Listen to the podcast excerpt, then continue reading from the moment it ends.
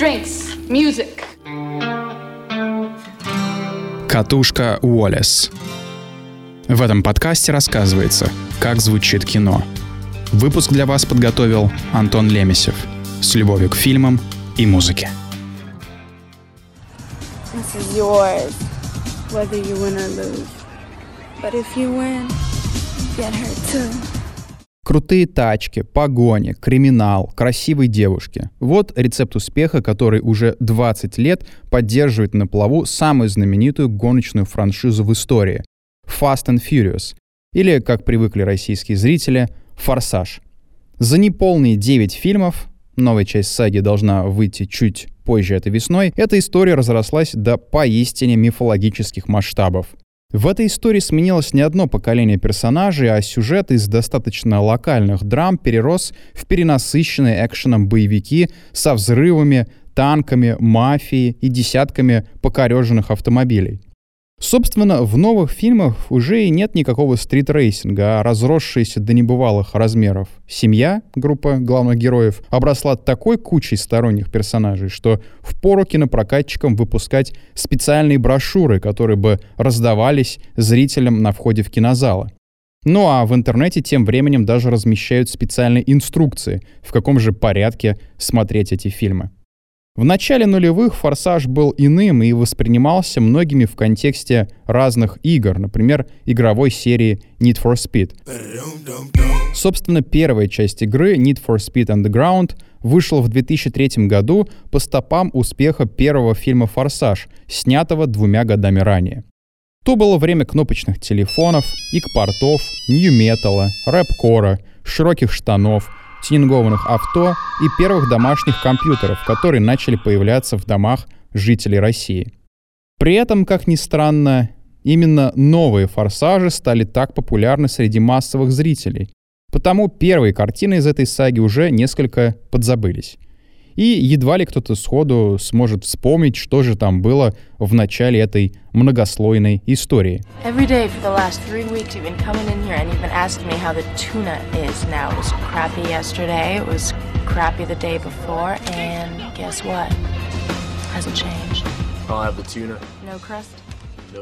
В этом выпуске подкаста «Катушка Уоллес для кино ТВ» мы рассмотрим первые три фильма о неодержимых гонщиках и послушаем саундтреки оттуда. У микрофона Антон Лемесев. Присаживайтесь поудобнее и не забудьте пристегнуть ремни. Are you ready?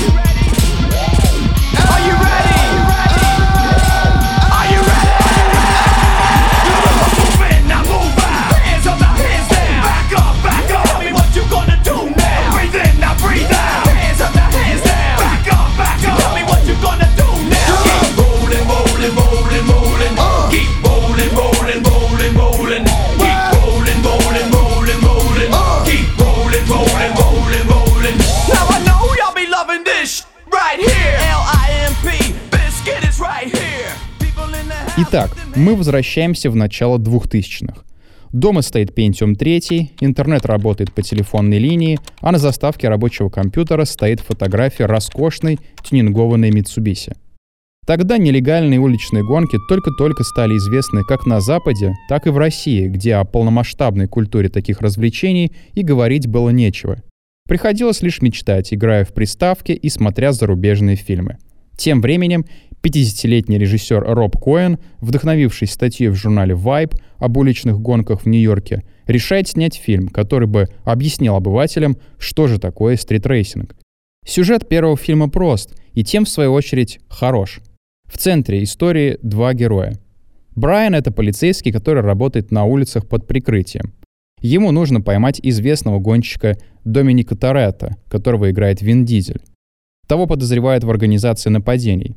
Однако вместо работы Брайан дружится с Домиником и постепенно забывает, о чем же его просило начальство. Стандартная история о дружбе хорошего героя с плохим героем, который постепенно тоже становится хорошим, получила крайне актуальный на то время саундтрек. Gangsta, gangsta. Uh, uh, gangsta, gangsta. Murder, gangsta, murder. fuck y'all niggas talking about? Uh, uh, gangsta, uh, gangsta, uh, uh, yeah, that's how we do it. Yeah, 2001, 2001, nigga, check this shit. Uh, now everybody just bounce, bounce. My pub city hustlers bounce. All my hood slimmies and proud of mommy see how we fall up in the club. It's nothing but love. Plenty bottles of skimmy, twisted and sticky bud, and it's 50 50 love. All across the board, dog. Gully, respect Gully. Never floss with broad dog. Get out of my character when she back it up. But after some good performance, Трек рэпера с ямайскими корнями Cadillac Та выдержан в духе школы Восточного побережья. Его малая родина — это район Нью-Йорка Холлис, где живет много афроамериканцев. В композиции POV City Anthem используется сэмпл звука старого мобильного телефона, что придает ему еще больший оттенок ностальгичности.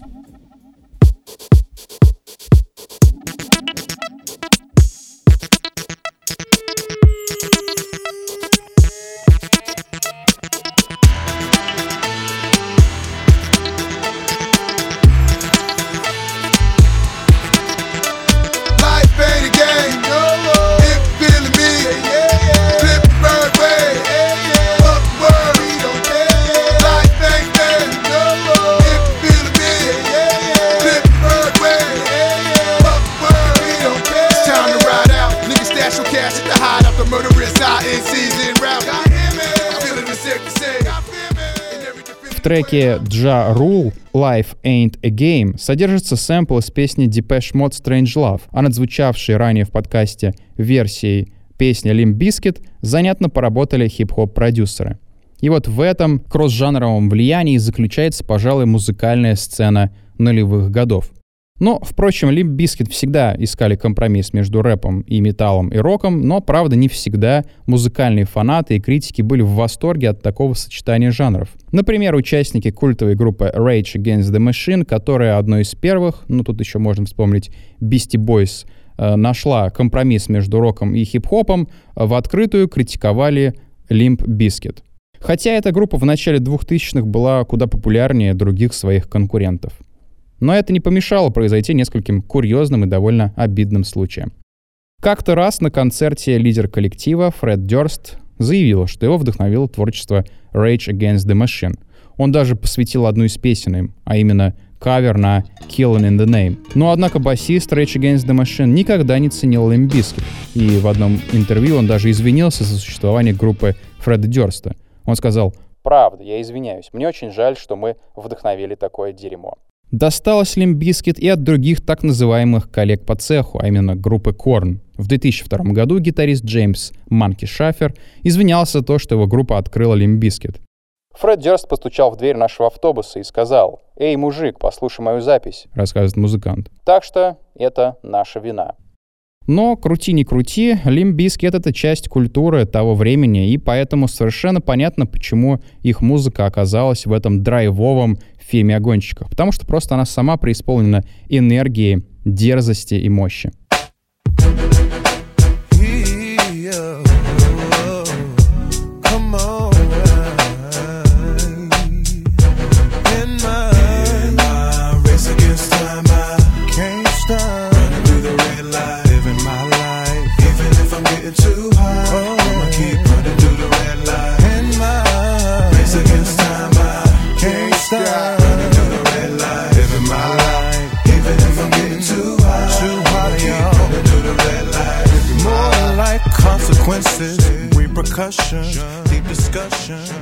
Неважно, как ты стоишь рядом с тачкой, важно то, как ты на ней ездишь. Говорит один чернокожий парень Пола Уокера, который сыграл в фильме «Полицейского под прикрытием».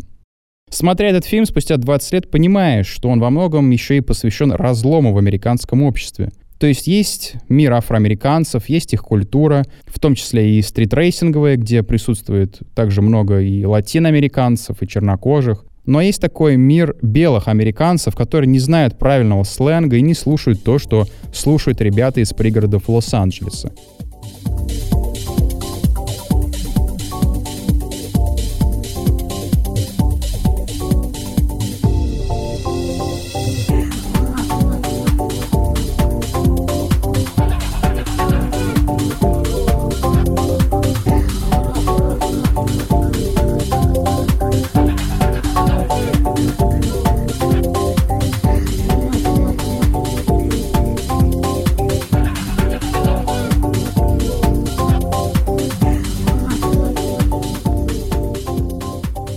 Динамичная музыка, которая звучит во время погонь и перепалок героев, принадлежит композитору BT. Его настоящее имя — Брайан Трансо. Рваный монтаж, который сопровождается бойкой электронной музыкой, или плавные наезды камеры на главного героя под вкрадчивую электронику. Все это заслуга данного композитора. BT замешал в своем саундтреке транс, хаус и брейкбит, и на выходе у него получилось то, что напрямую ассоциируется с уличными гонками. Ну то есть буквальным образом, услышав этот динамичный музыкальный бит, ты получаешь нужную картинку. Ночная улица, быстрые машины и педаль в пол.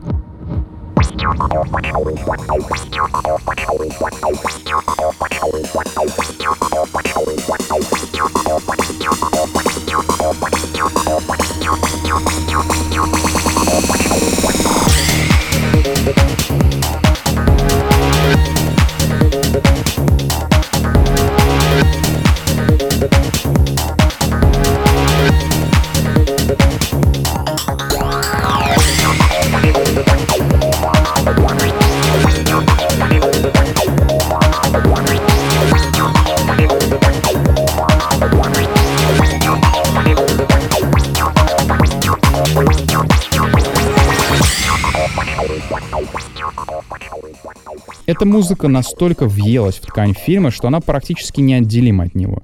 Убери эти треки, и фильм сильно проиграет в динамичности.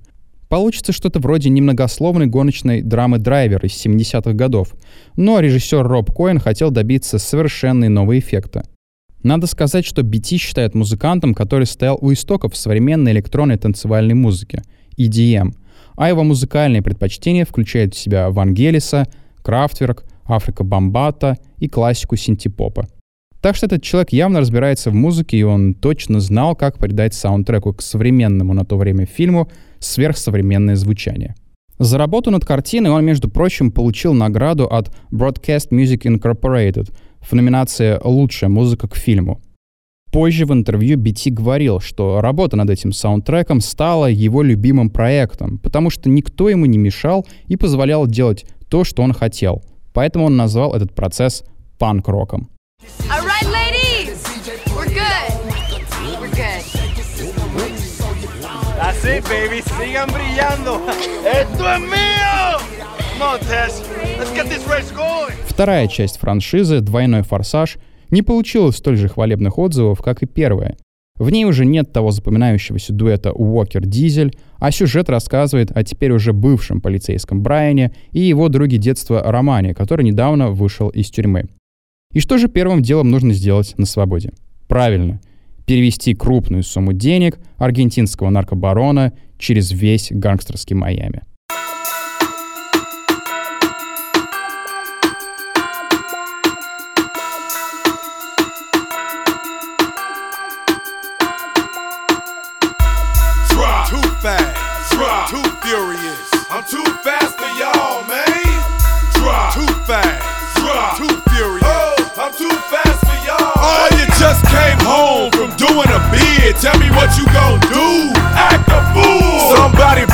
In and cleaned out your crib. Boy, what you gon' do? Act a fool. Just bought a new pair and they scuffed your shoes. Tell me what you gon' do. Act a fool. Now them cops trying to throw you in them county blues. Boy, what you gon' do?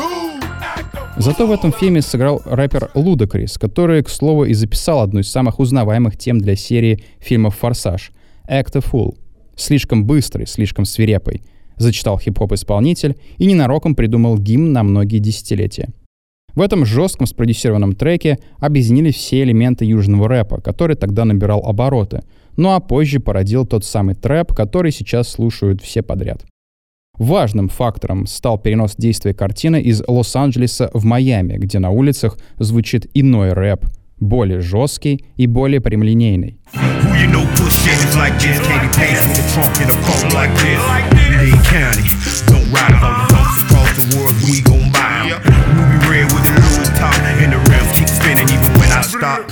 Murder one, I'm killing them. Got everybody watching, but who gon' stop me? The bird game sold up. Somebody try some more shit, buy some more shit. Trick Daddy и вовсе хочется сравнить с Run the Jewels, но тогда такой группы не было и в помине. Подобные треки накаляют атмосферу фильма и держат зрителя в постоянном внимании. Их можно сравнить с дополнительным топливом, которое съемочная команда использует для подогрева интереса к экшену. Интересной особенностью двойного форсажа также стал практически непрекращающийся поток музыки, который звучит и как бы над фильмом, ну, условно говоря, в голове режиссера, и внутри него, например, раздаваясь из динамиков прокачанных автомобилей. Особенно хорошо эта мешанина треков передана в начале фильма, когда нам показывают старт уличной гонки. Ну и там просто все слушают, кто вот во что гораст, открывают свои багажники, бахвалятся аппаратурой и попутно качаются под рэп. Порой в фильме мелькают представители разных культур, например, ямайские мигранты. И даже вот этот небольшой интернациональный штришок подчеркивается особой музыкой, которую они слушают, сидя на улице.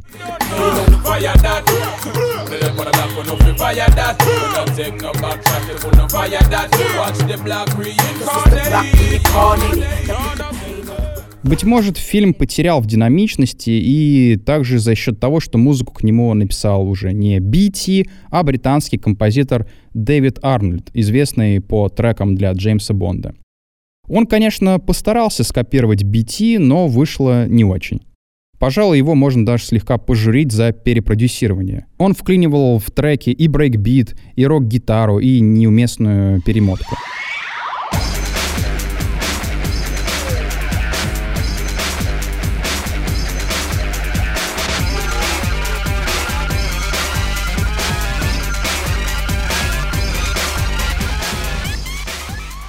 Каким же необычным и резким был скачок франшизы во время выхода токийского дрифта? Вместо привычных американских декораций перед зрителем предстал уже инопланетный Токио с завораживающей иллюминацией неона и красивыми азиатскими девушками. Но если подумать, то авторы франшизы сделали правильный шаг, отдав дань уважения многолетней японской культуре уличных гонок, которая вырвалась в тренды уже в 90-е с разнообразными видеоиграми и аниме-сериалами, например, Initial D. И, конечно же, именно третья часть «Форсажа» отметилась невероятно крутым треком от японской группы Teriyaki Boys. Думаю, что каждый слышал Tokyo Drift, даже если никогда не смотрел фильм. Эта мелодия узнается с первой секунды, и лично меня окутывает невероятно сильной ностальгией по тем временам, когда я заблаговременно купил билет на токийский дрифт, ну а потом многие годы хранил его флайер. Ух,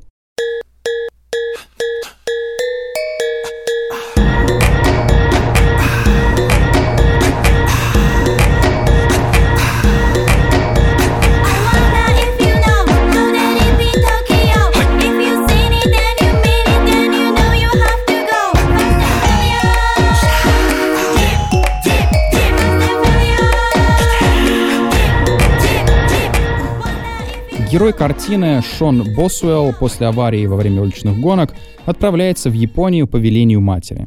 Там живет его отец, офицер ВМС. Контраст и разница культур в том числе передается и за счет саундтрека. Если фильм начинается с хип-хоп микса на трек DJ Shadow, и мы видим стандартный набор образов, мускул кары, девчонки в школьной форме и американские пейзажи, то постепенное погружение в Токио начинается с инструментальных треков и съемок тесной квартиры, где живет отец Шона.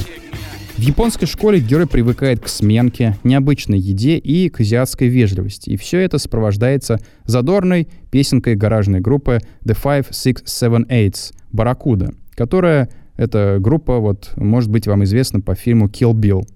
Ну а тот самый хит Teriyaki Boys играет на вечеринке стритрейсеров на многоуровневой парковке, где японцы-гонщики в тесных условиях соревнуются в ловкости и скорости. It's time to run the Barracuda! Everybody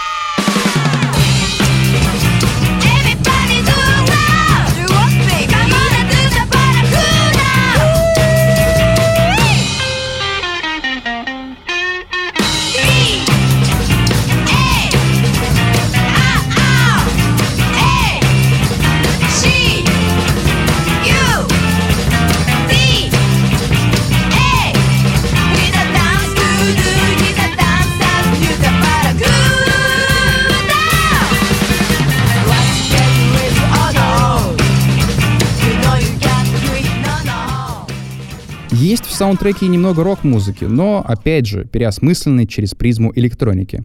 Это, к примеру, немцы Atari Teenage Riot и дуэт слэш Брайан Тайлер. Все это в совокупности делает «Токийский дрифт» наименее рэперским фильмом из всех первых трех частей.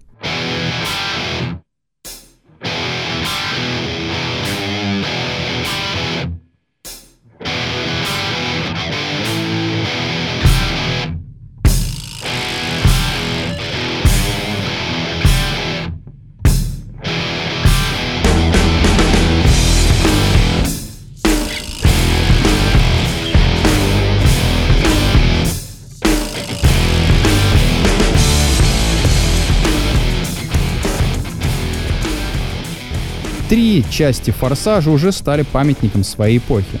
Охватывая период с 2001 по 2006 годы, они показали нам гетто Лос-Анджелеса и Майами, наполненные хип-хопом и жестокими разборками, а также частично познакомились с далекой и экзотической Японией. Если говорить о токийском дрифте, то это и вовсе было первое масштабное знакомство западного мира с японским хип-хопом в лице Teriyaki Boys. И пусть этот фильм весьма клишированный и условный, но он сделал, возможно, гораздо больше именно для музыкального диалога культур, нежели чем для вклада в историю кино. Ну и, естественно, первые две части — это такая дань памяти, таланту Пола Уокера, актеру, который ушел слишком рано и при очень странных обстоятельствах. Такими были первые три части этой долгой франшизы, ну а какими оказались следующие, это вы уже можете увидеть в эфире телеканала Кино ТВ и в кинотеатрах, где вскоре состоится премьера девятой части. С вами была катушка Уоллес. Слушайте нас на Apple Podcasts, в Яндекс Музыке, в социальной сети ВКонтакте, на сайте Кино ТВ и на других удобных для вас площадках. До новых встреч!